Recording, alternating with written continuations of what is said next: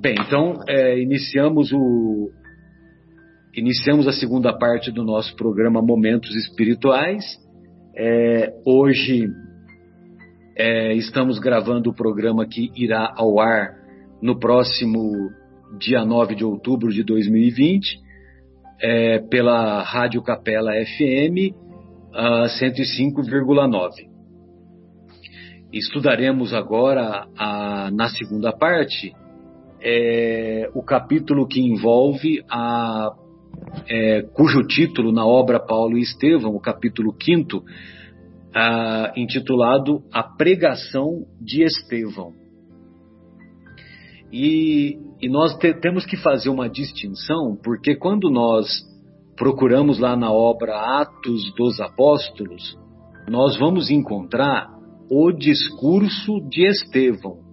Esse discurso de Estevão, ele se dará mais adiante na obra Paulo e Estevão, é, que é quando Estevão fará a sua defesa.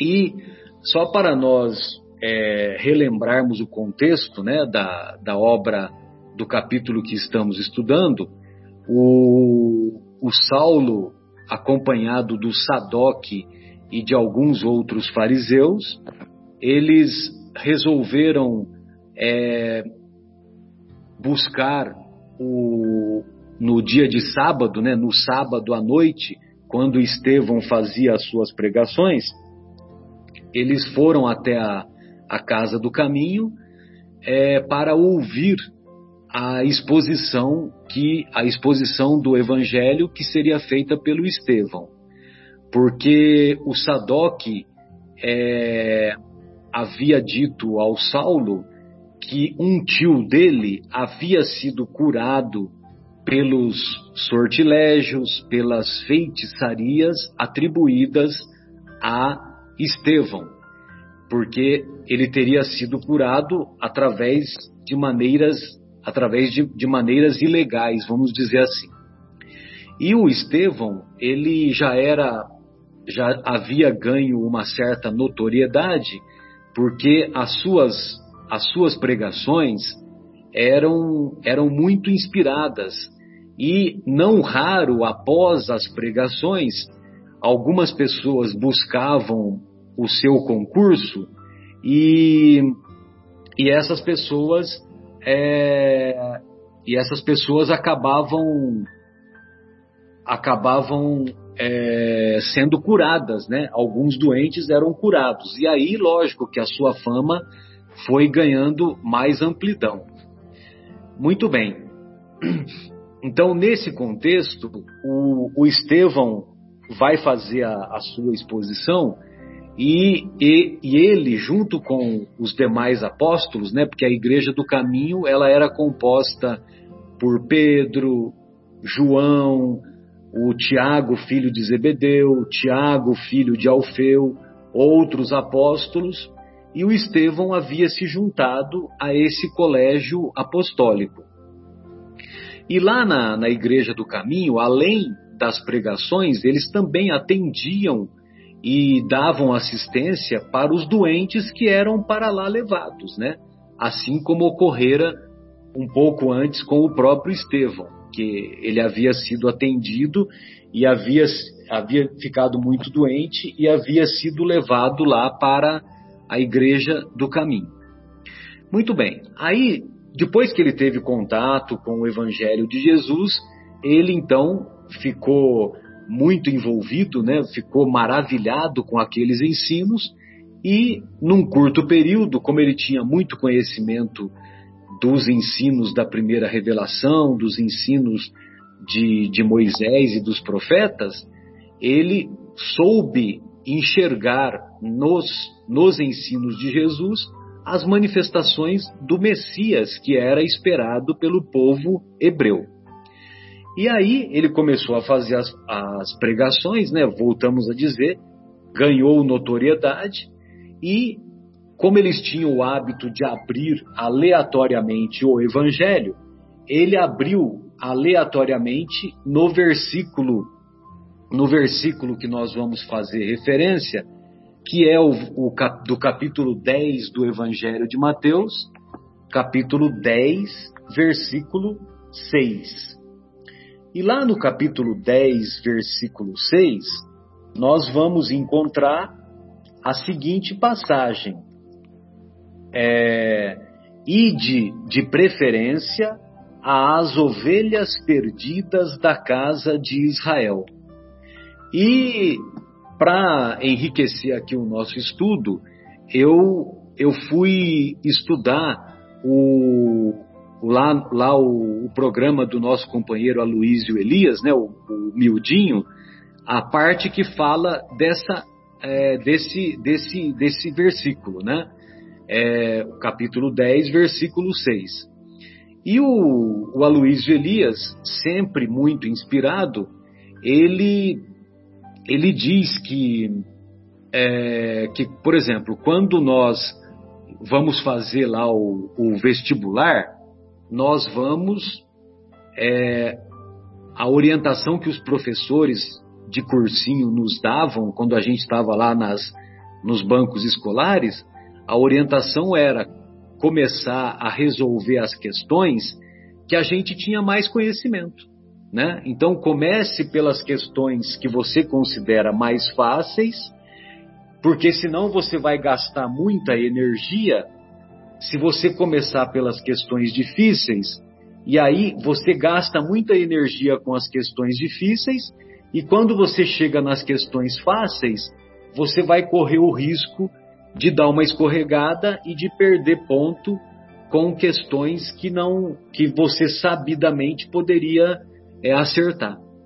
Então, quando Jesus ensina e diante as ovelhas desgarradas de Israel, é porque é, os judeus, como eles já tinham conhecimento das palavras, dos ensinos de Moisés e dos profetas, é, e também ele, muitos desses muitos desses judeus eles também uns seguiam a linha de Iléu que era mais tolerante que era mais voltada para o amor e outros seguiam mais a linha do outro sábio judeu que agora me fugiu o nome talvez o Fábio me ajude a, a lembrar o nome dele né que era mais voltado assim para a prática da justiça e, e menos misericórdia e mais justiça, né? Vamos dizer assim. De qualquer maneira, esses judeus, como eles já tinham conhecimento é, da Torá, eles teriam mais facilidade de receberem as lições do Mestre, as lições do Evangelho, que haveria necessidade apenas de uma de um ajuste da sintonia, de um ajuste de uma sintonia fina, né? Por exemplo, o volume está muito alto, então vamos abaixar o volume. É isso, chamai, né, Fábio? Obrigado. O, o outro pensador judeu da época era o Shammai, né? Havia a linha de pensamento do Shammai e a linha de pensamento do Hillel. O Iléu era o avô de Gamaliel, e o Gamaliel ele ainda não apareceu aqui no Paulo e Estevão, provavelmente vai aparecer no próximo capítulo. E o Iléu, o, o Iléu, ele era avô do Gamaliel, e o Gamaliel foi o professor de Saulo. Então, é, o nosso, o, essa colocação que foi feita pelo mestre, né? E que, o, que nós aprendemos lá com, com o miudinho do, do nosso Aloísio Elias. Então, ele, ele nos convida a, a fazer essa reflexão de que quando o Evangelho, é, quando nós sairmos para pregar o Evangelho, que nós deveríamos buscar primeiro as pessoas que já têm um certo conhecimento, as pessoas que já têm um certo preparo espiritual, que já têm um certo comportamento ético e que fica mais fácil de compreender as lições de Jesus é, com essa, com a, com a visão, com a visão do amor, com a, com a visão da tolerância, com a visão da, da misericórdia. Então, é, esse é o, o ponto que o, que o nosso querido é, Aloysio Elias abordou nessa, nesse, nesse estudo desse versículo. Né?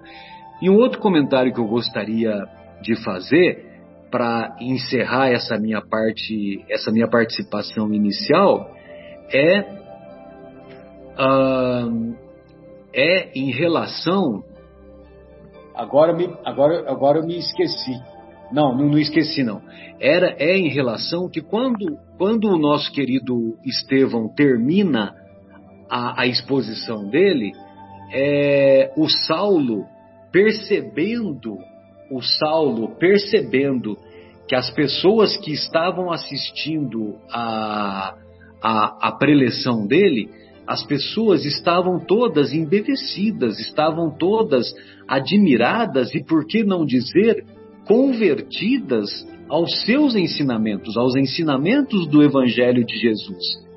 E o Saulo ficou profundamente irritado, profundamente, é, profundamente é, ofendido de pessoas valorizarem mais os ensinos de um insignificante galileu do que a lei de Moisés, do que a lei da Torá que era ensinada nas sinagogas, que era ensinada no templo de Jerusalém e assim por diante.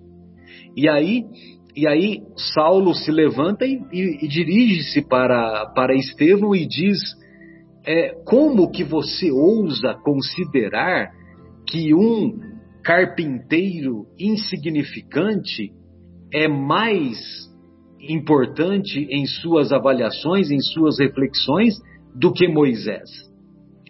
Aí o Estevão faz uma colocação belíssima, né? Que ele diz: ainda bem, companheiro, ainda bem, amigo, que que o carpinteiro, que se trata de um carpinteiro, porque esse carpinteiro que você faz referência é ele que tem condições de nos abrigar em nossas em nossas é, em nossos desafios, em nossas dificuldades e, e ele não vira as costas para nós e ele sempre estende mãos generosas. Lógico, estou falando com as minhas palavras, né? Então, amigos, essas é que eram as minhas reflexões iniciais, né, acerca do capítulo que envolve a pregação de Estevão. E gostaria de ouvi-lo, Folharini. Excepcionalmente hoje, vou começar por você. É um prazer, uma honra ser o primeiro aí a, a, a falar sobre as anotações que fiz ainda dentro desse capítulo 5 da obra Paulo Estevão é, na verdade são só mais é, chamadas de atenção, não é assim, é, não é nada tão, assim, de, de, meu entendimento, tão profundo, porque é muito profundo a, a, a colocação de Emmanuel, principalmente nesse discurso, né, nessa oratória que Estevão faz na presença, então, do, do, do Saulo, né, ainda. E eu anotei aqui algumas passagens que são no, na página 108, o primeiro parágrafo, quando ele fala assim: Vinde, pois, comungar conosco à mesa do banquete divino, não mais as festas do pão putrescível, mas o eterno alimento da alegria e da vida. Aí nesse momento me veio à mente aquela passagem com a samaritana da água, né? A, eu lhe darei a água que você não terá mais sede. Né? E olha o que, que o Estevão fala. Né? Não mais as, as festas do pão putrescível, mas o eterno alimento da alegria e da vida. Não mais o vinho que fermenta, mas o néctar confortante da alma, diluído nos perfumes do amor imortal. O amor, obviamente, é a base do Cristo, né? E, é lógico que é um amor que nós ainda talvez não entendemos por completo, porque é um amor divino. Né? Quando muito a gente tende o amor humano, né? aquele amor um pouco mais ligado à posse. Né? E aí ele fala assim: no, no parágrafo segundo, que também me lembrou o evangelho aí no caso de Lucas e Mateus. Dia virá em que o seu reino abrangerá os filhos do Oriente e do Ocidente. É aquela passagem evangélica de Lucas, né, no capítulo 13, 22, 30, e Mateus 8, 5, 13, quando ele fala isso, virão do setentrião, do Oriente, do Ocidente. Quer dizer, todos vão acabar se abraçando em Jesus, nos ensinos dele. Podemos dar as voltas que for, que nós desejarmos, é, é, atrasarmos o máximo que puder a nossa própria caminhada rumo a Jesus.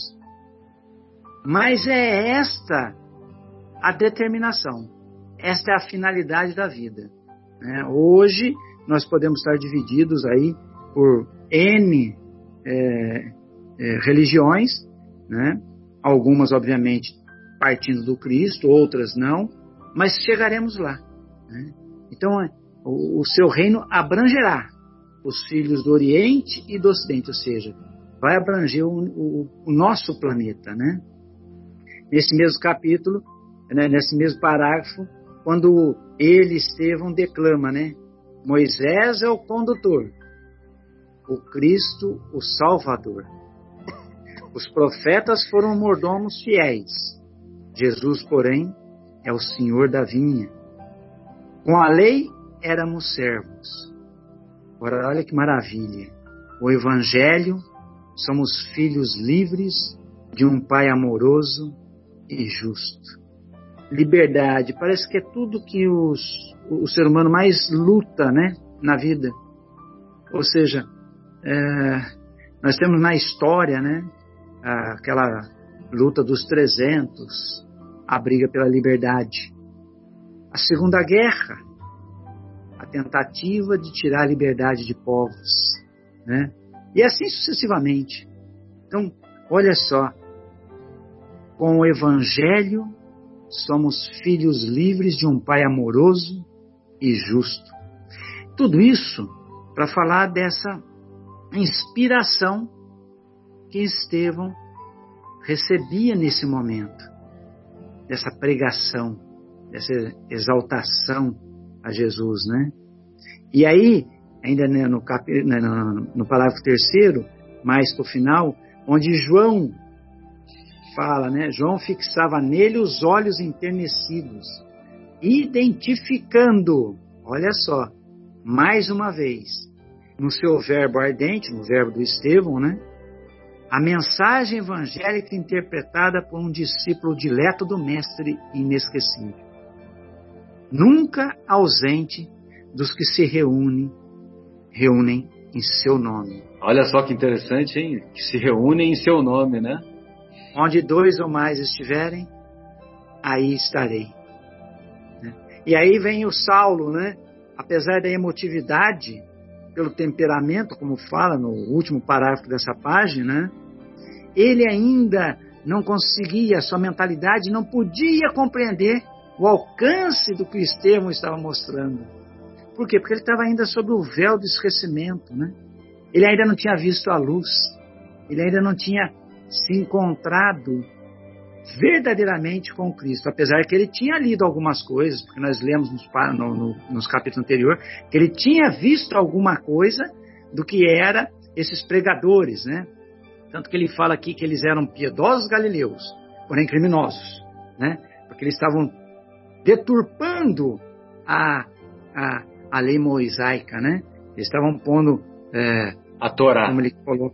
É, eles estavam colocando. Ele, ele cita aqui, deixa eu ler assim, ó, na, na página 109, o penúltimo parágrafo. Piedosos galileus, onde o senso de vossas doutrinas estranhas e absurdas como ousais proclamar a falsa supremacia de um nazareno obscuro sobre Moisés, na própria Jerusalém, onde se decidem os destinos das tribos de Israel invencível, o orgulho né, da raça, das tribos de Israel invencível. Quer dizer, quem era esse Cristo? Aquilo que você havia já comentado, não foi um carpinteiro, e aí vem a resposta do Estevão mais adiante, né? Mas para mostrar que ele não conseguia, apesar de ter tentado conhecer alguma coisa desses galileus, ele não conseguiu captar a chama que mantinha vivo a, a força deles, né? E aí o, o Estevão responde daquela forma, né? Que ninguém passaria, ninguém estaria. Ainda bem que ele foi carpinteiro, porque a humanidade não ficaria sem abrigo, né? Exato. E aí nesse mesmo parágrafo ele termina falando assim: sem a claridade do sentimento.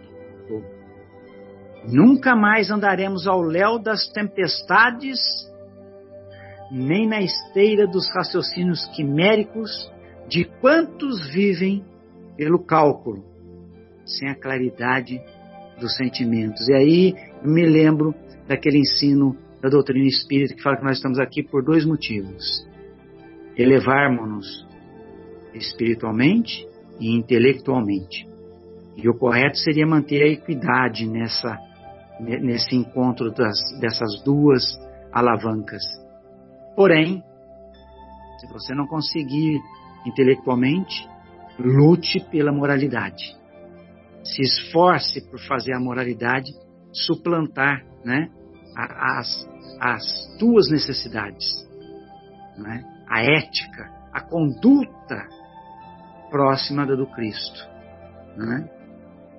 Mais adiante eu anotei na, no final da página 111 para 112 que ele fala assim: as duas últimas linhas, né? O Filho de Deus trouxe a luz da verdade aos homens, ensinando-lhes a misteriosa beleza da vida com o seu engrandecimento pela renúncia.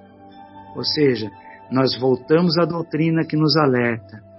É se doando ao semelhante, é se dando ao próximo que nós conseguiremos entender o que é evolução.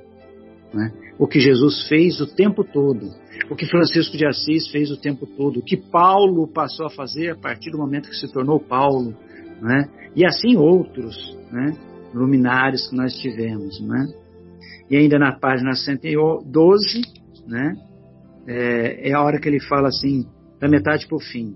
Ao contrário de todos os que pretenderam ensinar a virtude, repousando na satisfação dos próprios sentidos, Jesus executou sua tarefa entre os mais simples e os mais desventurados. Ou seja, ele não se preocupou em estar entre aqueles que seriam os, então, conhecidos doutores da lei, né? É, é, para se vangloriar. Não. Ele fez aquilo que Sócrates fez 500 anos antes, aproximadamente. Foi às praças públicas falar para o povo que não tinha condição de estudar, não tinha condição de aprender, porque não tinha como bancar. Jesus, então, ele se preocupou, como fala aqui, com o povo. Eu vim para eles. Eu vim trazer os ensinos de maneira que eles possam abraçar esses ensinos e descobrir a Deus. Aí no, no, na última linha ele põe: o Evangelho é amor em sua expressão mais sublime. O Mestre deixou-se molar, transmitindo-nos o exemplo da redenção pelo amor mais puro. Pastor do imenso rebanho, ele não quer se perca uma só de suas ovelhas bem amadas, nem determina a morte do pecador. Ou seja, às vezes a gente ouve absurdos aí na, na imprensa de pessoas desejando mal a outros, às vezes até mesmo numa discussão entre amigos a gente ouve alguém falar um absurdo, né? De se desejar a morte, né? Por que, que não morre? Que isso, né? É um sentimento horroroso, né? Mas é, ele nem determina a morte do pecador. Pelo contrário, ele salvou, ofereceu a salvação para os dois que estavam na cruz. Um aceitou, o outro ainda não, né? E no final da página 113, ele cita assim: Se tendes alguma acusação legal contra mim, porque o, o Paulo, o Saulo já estava, né, cobrando dele, né? Exponde-a sem receio. no auge da irritação, né? Exato. Exponde-a sem receio e vos obedecerei. Mas no que pertence a Deus, olha só, só a Ele, só a Ele compete arguir-me. Quer dizer, a certeza, a crença, a fé, né, inamovível de que ele estava correto com aquilo que ele falava de Jesus. Para encerrar, eu ainda tinha marcado aqui o final da página 114 com a 115, quando ele coloca assim, no último parágrafo da 114, né, no meio dela. Saberei vingar a lei de Moisés, da qual se tripudia, era o, o Saulo, né? Recusais a intimativa, mas não podereis fugir ao meu desforço. Aprendereis a amar a verdade e a honrar Jerusalém. Olha só o que Saulo fala para Estevão. Aprendereis a amar a verdade e a honrar Jerusalém, renunciando ao Nazareno insolente que pagou na cruz os criminosos desvarios. Aí ele pôs mais abaixo. O sinédrio tem autoridade para desfazer vossas condenáveis alucinações. E aqui a gente fala assim: qual é a verdade? Hoje já foi citado no estudo evangélico né, sobre absoluto e relativo. Eu sempre costumo dizer assim: no mínimo há três verdades. A daquele que fala, daquele que escuta e a verdade verdadeira que muitas vezes não aparece. Então, para o Saulo, a verdade era só Moisés. Né? E, diante disso, o próprio Estevão respondeu com tranquilidade, serenidade, né? a, a, a essa acusação, né? de maneira assim grandiosa, própria de espírito evoluído.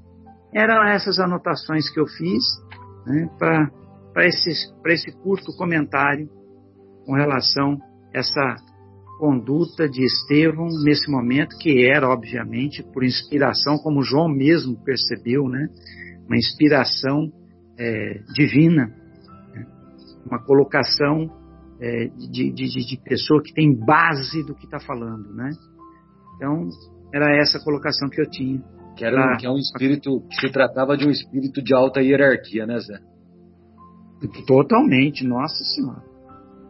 Ele foi tamanha a alta hierarquia que mais adiante nós vamos encontrar aquela passagem que você já citou, que Jesus fala, né, que é ele falando, intuindo ao então Paulo, né, nas pregações, para ver que espírito era esse que habitava o corpo de Estevão. Né?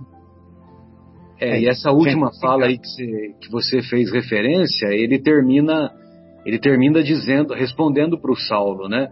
Amigo, o sinédrio tem mil meios de me fazer chorar, mas não lhe reconheço poderes para obrigar-me a renunciar ao amor de Jesus Cristo.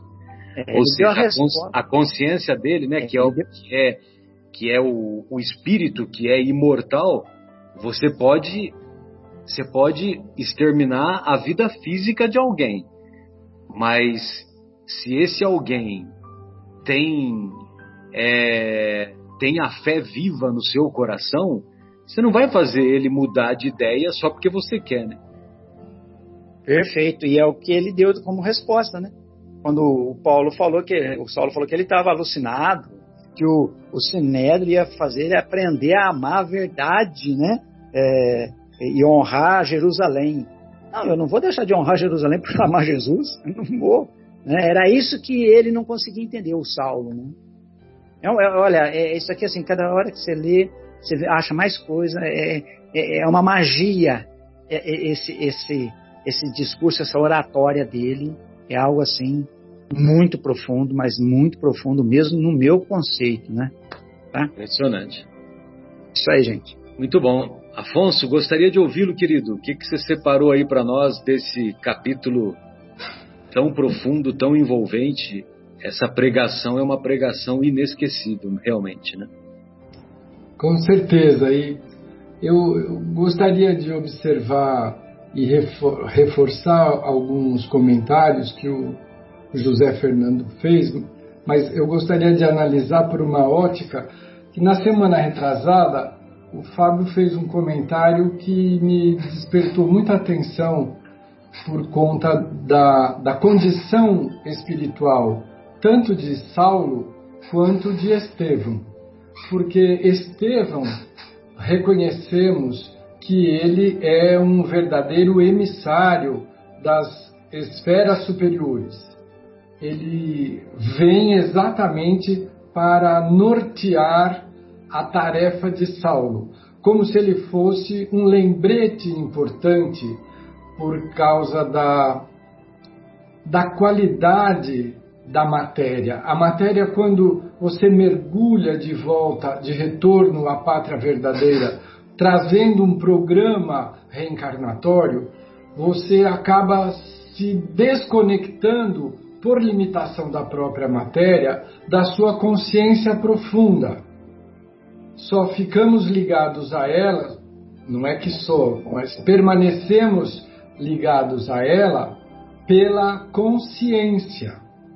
Mas o mundo tem mil formas diferentes de nos anestesiar a consciência através da exacerbação dos maus hábitos que nós, pela nossa condição evolutiva, ainda trazemos. Orgulho, vaidade, egoísmo são as nossas milenares pedras de tropeço. E fica claro para nós nesse momento que Saulo é uma alma especial que vem com uma tarefa importante e ele é portador dos recursos que podem viabilizar essa tarefa. Nós hoje o chamamos de o apóstolo da gentilidade. É ele, por sua condição de cidadão romano, eh, domínio da cultura grega, que era a, a, cultura culta da época, e de todos os valores da raça escolhida, ele tinha todas as condições para se tornar esse divulgador. Mas nós vamos encontrar Saulo entorpecido pela vaidade e pelo orgulho. Quando ele se dirige à casa do caminho de santa recordação, porque todos nós hoje que fazemos ou desejamos fazer alguma coisa pelo próximo, nós nos miramos pelo exemplo dos primeiros cristãos da casa do caminho. É um exemplo venerando. E, no entanto, ele se dirige lá com seu amigo para investigar e neutralizar a influência que ele enxergava do, do, especialmente do orador que era tão falado, tão famoso pela sua capacidade de inspiração. Estevão era um canal aberto à luz superior porque ele tinha conquistado os valores da alma. Então, eu gostaria de enxergar isso com a permissão do Fábio, porque a, a inspiração foi dele, mas quando ele falou, ele, de, ele decidiu socializar essa visão que eu agora tomo vergonhosamente. O Fábio nos inspira a todos. Sim, é verdade. Então, nós vamos encontrar Estevão é, fazendo o papel das esferas superiores. Quando você tem um instrumento que mergulha para uma tarefa e o ruído do, do, do mundo o começa a ensegrecer, a desviar, qual é a tarefa da luz? Despertar, clarear, mostrar, apontar. Então é exatamente o que Estevão faz. Ele começa a falar do Cristo como a rememorar nas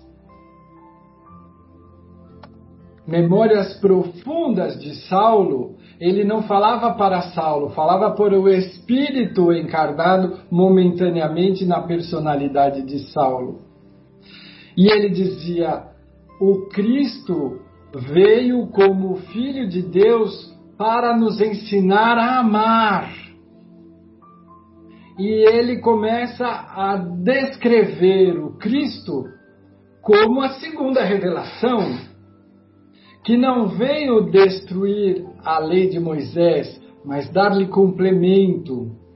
E Saulo ainda enseguecido pela vaidade, ele começa a estertorar. Nós quase que enxergamos o Saulo roxo de vontade de subir naquele tablado e catar o Estevão pelo pescoço, não é? E aquela multidão toda ali de seres desvalidos. Fernando. Que eram o alvo principal de toda a tarefa de Jesus. Cuidar dos doentes, porque os sãos não precisam de remédio, nem de médico. E aí o, o, o Estevão fala uma coisa importante. O Cristo é a substância da nossa liberdade. Né? É, ele fala a respeito dos profetas que já se referiam a Jesus. É,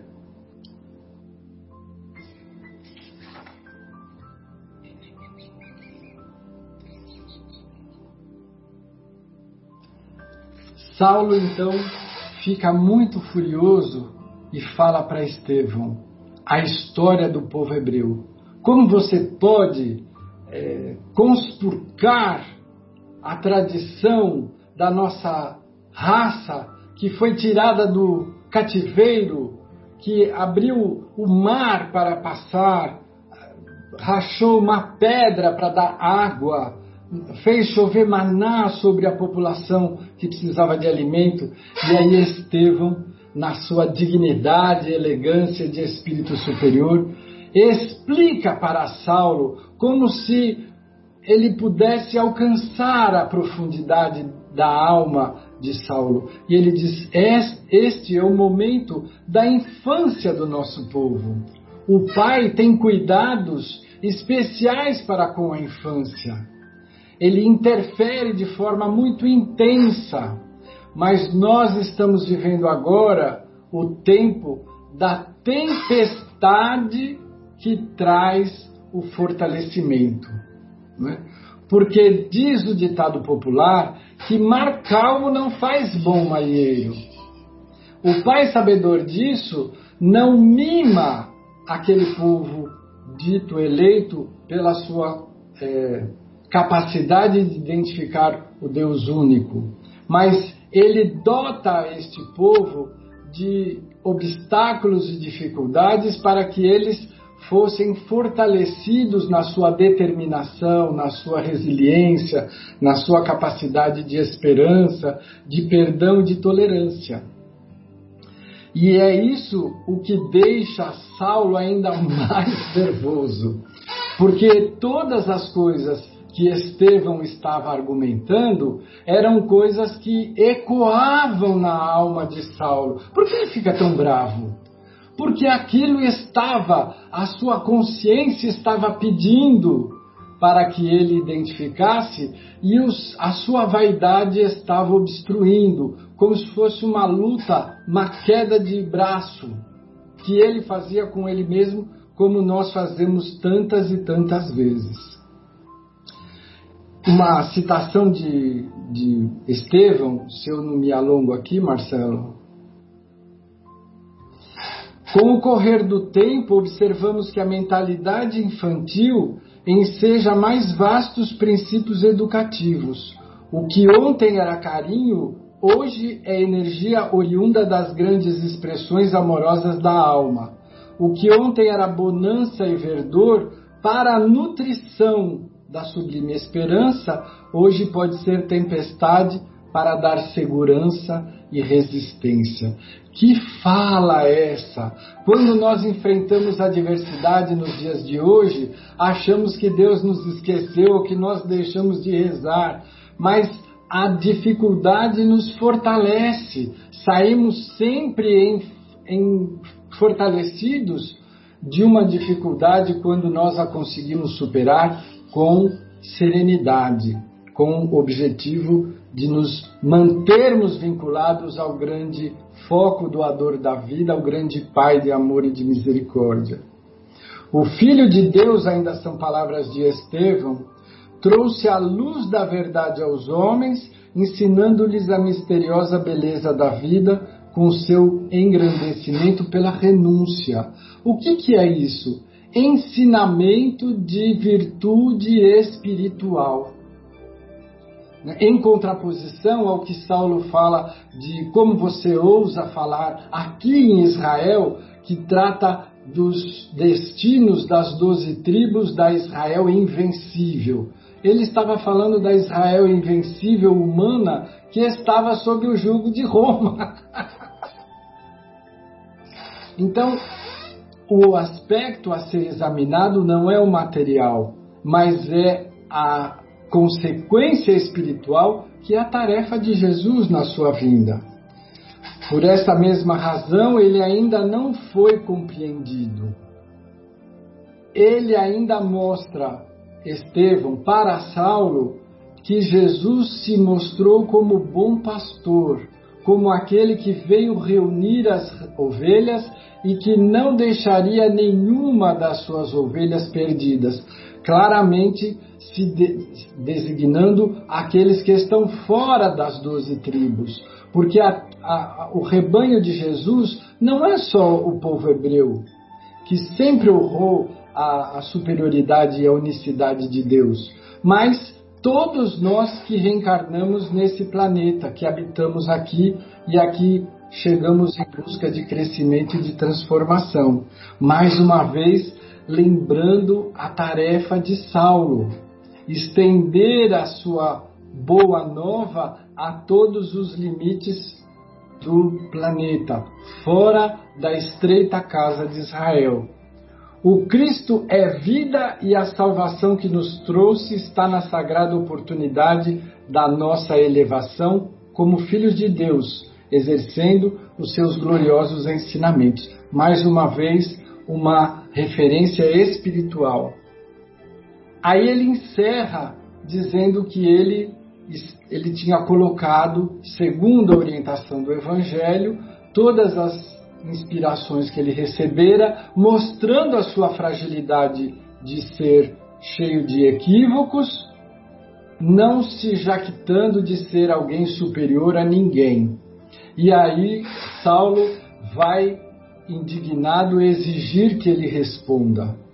E ele sempre que se dirige a Saulo, ele diz: "Amigo, o Cristo aconselhou que devemos dar a César o que é de César, a Deus o que é de Deus. Se tendes alguma acusação legal contra mim, exponde-a sem receio, e vos obedecerei.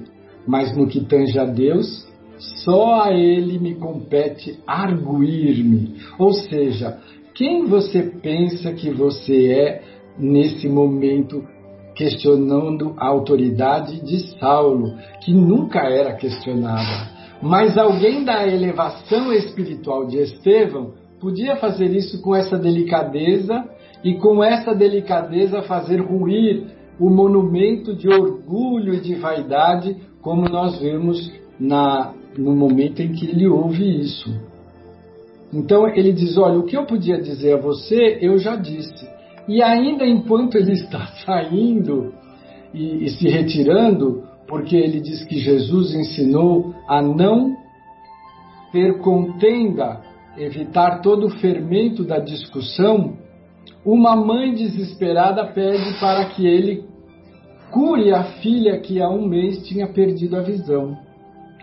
E ele, sem titubear, dirige-se ao alto, porque em momento algum nenhum dos seguidores da Casa do Caminho diziam que faziam ou aconteciam. Eles sempre entregavam as manifestações eh, mediúnicas de cura a Deus e a Jesus.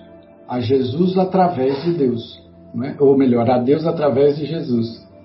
E aí acontece um fato muito interessante. Ele ele diz a, a menina: uh, Hás de falar por louvor do bom mestre. E a menina, meio que envolvida por uma quantidade indescritível de energias superiores, ela espontaneamente diz: Louvarei ao Cristo de toda a minha alma eternamente. Você ouvir isso no momento de tensão, de uma boca infantil que ainda não assumiu todos os equívocos da sua reencarnação, que ainda está naquele período luminoso da infância, deve ter provocado uma reação muito positiva em todos os corações, de, estimulando a fé, a esperança e a certeza que, apesar dos rugidos dos, da fala de Saulo, o bem age sem estardalhaço, sem se acovardar. Ele age iluminando, despertando, curando, convidando, elevando. E aí a situação fica ainda mais complicada para Saulo. Mas, na nossa visão particular, ele sai dali com a sua vaidade completamente esmagada. E ele sai com a intenção de fazer valer a sua autoridade, foi questionada. É o Mas orgulho ferido, né? O orgulho, orgulho extremamente ferido, né, Afonso? Exatamente. A, acreditamos que pela descrição de Emmanuel é a, a, a, condição que ele sai de lá. Ele não tinha o hábito de ser questionado, de ter argumentos consistentes, porque Estevão conhecia muito bem o Velho Testamento. Né? A formação dele era muito rigorosa no, na, nas leis do velho mundo. Então, ele argumenta de forma a mostrar a Saulo que ele estava esquecendo algo importante naquela encarnação. E vamos combinar aqui, que ninguém nos ouça, como é duro e difícil você saber que precisa fazer alguma coisa e você se tapear, se enrolar, se anestesiar, se iludir e ouvir de uma boca estranha aquilo que você já tinha ensejo de, de saber e se fez de desentendido. Não há nada pior para a nossa vaidade, o nosso orgulho, do que ouvir o que a gente já sabe, né? Principalmente no tocante às nossas responsabilidades. Então, ele volta para a casa de, na estradinha de Jope, na casa de Ananias, não, de Zacarias. Zacarias, obrigado. Era o pai adotivo da, da Abigail. De Abigail. Zacarias, Zacarias e Ruth. E Ruth. E ele vai se encontrar com Ruth. Ruth é uma alma generosa, iluminada. Abigail. Oi? Abigail, né? Ele vai Abigail. se Abigail. Abigail está no, me no mesmo quilate de Estevão. Então ela acolhe aquele coração cheio de indignação, porque Saulo não é uma pessoa ruim, ele é um homem cheio de ideal, mas ele está cego pela vaidade, pelo orgulho. E ela pergunta o que ele tem e ele diz, explica a situação e ela, com toda a sua superioridade, ela, ela diz a ele: Você não acha que nessa situação é, está sendo mais necessário a educação, a explicação do que a punição. Então ele fica meio desconcertado, mas ele diz: Não, eu já pensei nisso e vou educar, orientar aquelas pobres almas, chama assim a, as pessoas atendidas na casa do caminho. Mas vou corrigir o, o orador porque ele está destilando desorientação. E ela ouve, não conhece o caso, e, e aquece, né? Mas nós vamos ver que ele, de uma forma muito pouco eh, frontal, se vale de um, um, uma criatura da sua, do seu conhecimento, que é o Neemias, e pede para que ele denuncie Estevão como um blasfemo, porque era importante é, que isso acontecesse para que o sinédrio pudesse chamá-lo. Alguém precisaria é, acusá-lo. E esse Neemias facilmente inventa um monte de mentira. Vejam, é, o sinédrio criou situações, leis como essa para defender as pessoas de pessoas espertalhonas que pudessem querer iludir ou arrastar para o seu próprio lucro e aproveitamento. Mas as leis humanas, elas têm essa dificuldade. Elas podem ser manipuladas. E esta é uma clara manipulação. Foi feito a queixa para que formalizada a queixa o Sinédrio tivesse autorização para ir buscar o Estevão e aí começa um novo capítulo. Não é isso, Marcelo? Muito bom, querido. Maravilha. Ótimas reflexões. Gostaria de ouvi-lo, Fábio, por gentileza. É, muito boas reflexões. É. Eu queria só trazer um pontozinho pequenininho né, na, no discurso dele para a gente refletir também. Pois não. É, me chama muito a atenção, lógico, né, a capacidade que o Estevão tem de comparar o Antigo Testamento com o Novo Testamento. Né? Ele, nesse discurso, ele está todo o tempo trazendo o Antigo Testamento e, e de, como se fosse o bolo e colocando Jesus como se fosse a cereja, todo o tempo, né? formando, é, formando o, o prato final.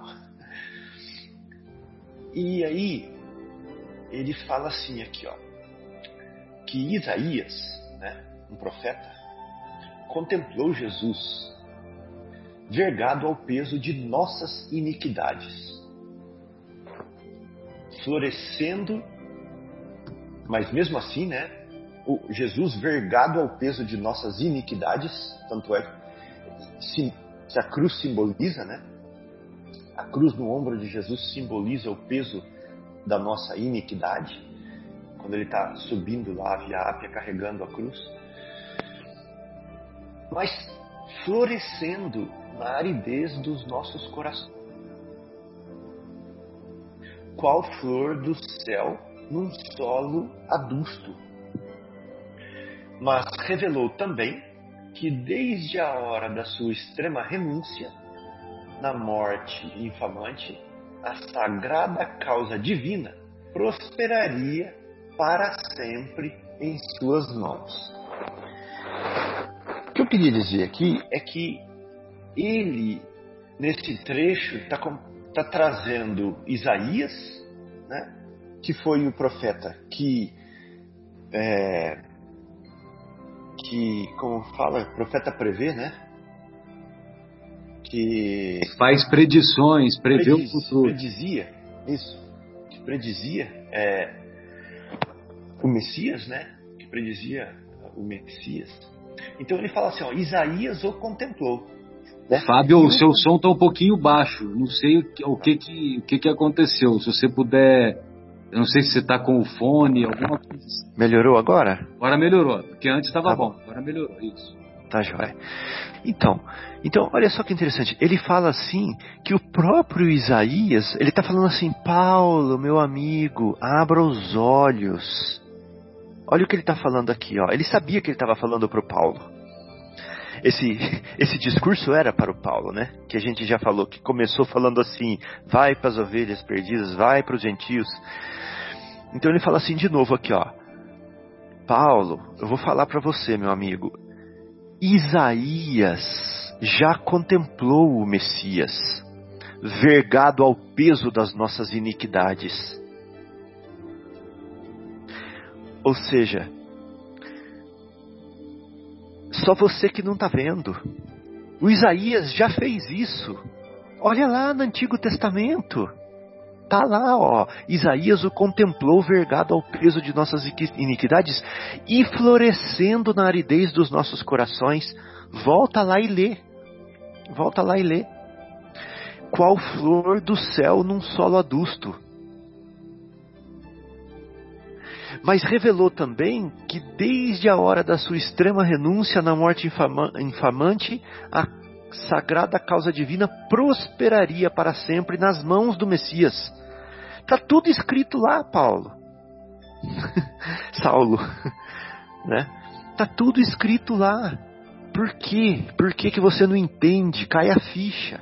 So, hello. Hello. né? Aí, outra coisa, um pouquinho antes, ele fala assim, ó. Por conduzir o Cordeiro amado aos braços da cruz. Quem antes de Estevão que chamou Jesus de Cordeiro? Hã? Hã? A gente sabe que João, o evangelista, chamou Jesus de Cordeiro, mas quem que falou primeiro? Né? Aqui o evangelho de João não estava escrito ainda. Não é verdade? Eu não me lembro quem, Fabinho, me ajuda a lembrar. Foi o Estevão, pelo que eu. Bom, humildemente, ah, sim, né? Pode ser que eu esteja errado. Não, eu pensei que era uma outra referência anterior. É, é, então o Estevão, antes do João, do João evangelista falar que Jesus era o Cordeiro de Deus que tira os pecados do mundo, o Estevão já estava falando já. O Estevão já tinha reconhecido. E agora vamos falar de Cordeiro. Cordeiro vem da onde? Ah, o, o Afonso está fazendo questão de lembrar aqui que o profeta Isaías foi 750 anos antes de Cristo. Impressionante. Então, é, cordeiro lá no Antigo Testamento aparece várias vezes. Aparece com Abraão, né? Quando ele, é, ao invés de sacrificar o filho, Deus fala para sacrificar o cordeiro, né? Aparece lá quando o povo é, do Egito para escapar da praga que ia cair sobre é, o faraó, né? É, sacrifica o cordeiro e pinta com o sangue do cordeiro na porta das casas, que forma o Pessah, né? Que é o pular, que vem a ser a Páscoa depois. E em Levítico, Deuteronômio, tem muitas é, recomendações de sacrifício né, no templo. E, e, eles usavam um cordeiro limpo, puro, sem mácula, né, para oferecer para Deus, é, em troca da purificação deles próprios, né?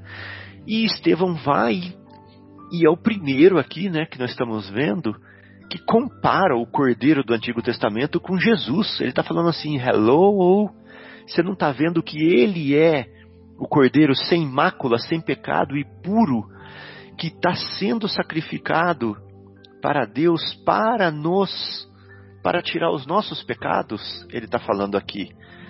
Abre os olhos, Paulo. Estou te mostrando baseado no Antigo Testamento, né? Tudo isso daqui. Então eu achei, eu achei sensacional, sensacional a inspiração dele, sabendo desse momento, é, desse momento grave, né? na história da humanidade que ia ficar marcado para sempre, que o Emmanuel que o Emmanuel coloca aqui pra gente assim de mão beijada, né? E e que nós agradecemos muito, muito, muito, muito, muito por, por nos brindar com essas reflexões da esfera superior. E trazendo para as nossas vidas, né? Trazendo para as nossas vidas, acontece isso com a gente o tempo todo, né? O espiritismo está nos mostrando a vida no plano espiritual. Ele está nos mostrando a culpa em que nos incorremos, o sofrimento em que nos incorremos quando deixamos, quando perdemos as oportunidades. E no entanto, é como Estevão falando para nós, é o Espiritismo falando para nós, falando para Paulo, é para Saulo é o Espiritismo falando para nós. Então, meu filho, então não perca a oportunidade. E a gente não vê, a gente não vê. Eu sei que eu vou morrer, eu sei que eu vou chegar no plano espiritual e que vou olhar todas as oportunidades que eu estou deixando escapar pelo vão dos meus dedos e não vejo. E não vejo. Eu tô vendo os meus filhos crescerem e não comprei ainda o violão para tocar música com eles e aprender a tocar violão e cantar musiquinha linda com eles. Isso vai doer. e não vejo, e não vejo, e não faz. É, não, é impressionante, né? É impressionante. É só uma, uma reflexão pequenininha e humilde, mas para mostrar é, essa nossa incapacidade né, de sermos tocados, essa nossa insensibilidade. É isso aí. Muito bom, Fábio. É. Muito bom, Afonso. Muito bom, Zé Fernando. Obrigado aí pelo carinho de vocês. Foram ótimas reflexões e gostaria que vocês fizessem as despedidas para que nós precisamos finalizar, senão o Guilherme fica bravo comigo e com razão. Grande abraço, Bem, gente. Fica à vontade, querido. Eu que agradeço mais essa oportunidade de aprendizado junto com o Afonso, com o Fábio, que traz uma bagagem fantástica, um aprofundamento substancioso na pesquisa, e isso traz para a gente um, uma alegria, porque é, é, é, são ideias, são pensamentos que nos engrandecem junto àquilo que veio escrito. Então, muito obrigado mesmo por essa oportunidade de estar com vocês semanalmente aqui e espero continuar com vocês, também dando às vezes uma outra vírgulazinha a mais aí para ajudar aqueles que nos ouvem, né? A quem a gente agradece também a paciência de nos ouvir, de estar conosco, né? E, e aprendermos todos juntos. É isso. Muito obrigado mesmo. Uma semana de luz para todos que virá. Apreciamos muito as suas vírgulas, viu? Obrigado, obrigado. É, Afonso, por favor, querido, fique à vontade. Quero deixar o meu abraço a todos os amigos que repartiram essa tarde tão agradável, essas horas tão produtivas para nós. E lembrar que hoje é, nós estamos gravando esse programa no dia 3 de outubro. E há duas referências que norteiam a nossa vida, que são o nosso mestre é, Kardec, que foi o espírito mais do que preparado para receber a terceira revelação, uma alma dedicada ao próximo, ao conhecimento superior, despido de vaidade, de uma capacidade de trabalho incomparável. A ele nós rendemos a nossa gratidão, lembramos a sua data de nascimento e dia 3 de outubro é normalmente lembrado o desencarne de outro cometa fulgurante da espiritualidade superior, que é a desencarnação de Francisco de Assis, aquele que nos deixou uma prece que é um roteiro. Ele veio nos despertar no século XII ou XIII a consciência para aquilo que realmente importa, nos deixando, Pai, transforma-me num instrumento. Né? Diversas formas de servir porque ele diz que é morrendo que se vive, é dando que se recebe. E ele, com isso, gravou nos nossos espíritos imortais a mensagem do Cristo de forma incomparável. Então, dois luminosos apoios que a divindade nos oferece para melhor caminharmos, para melhor nos transformarmos em seres que podem amar de forma mais ampla e nos somar aos corações que aprenderam com Jesus a serem úteis. Muita paz a todos. Fábio Burrs, fica à vontade, Excelente. Fabião. Excelente, ainda estou aqui pensando no que o Afonso falou e o José Fernando falou também, muito bonito. É, a vida é um deserto, né? A gente fica andando lá naquelas dunas e de repente a gente já nem sabe mais para que lado que a gente nem oncotou, nem poncovou e nem quem coçou mais. E esse programa de rádio aqui, nesse momento da minha vida, tem sido um farol para mim. Né? Ele me traz de volta é, para o rumo. ele me traz de volta para o rumo. Então, é, por menos por, por, por, menos que vocês reconheçam né, o quão impactante ele é, é na vida de outras pessoas, na minha, vocês podem ter certeza que ele é muito impactante. E cada comentário que vocês fazem, cada, cada reflexão que a gente faz aqui, que a gente escuta, traz muita, muita contribuição para nossa é, para nossa inlucidez, é, muitas vezes e para nossa distração. Então, muito obrigado pela oportunidade de estar aqui com vocês. Muito bom, amigos. Obrigado da nossa parte. Tchau.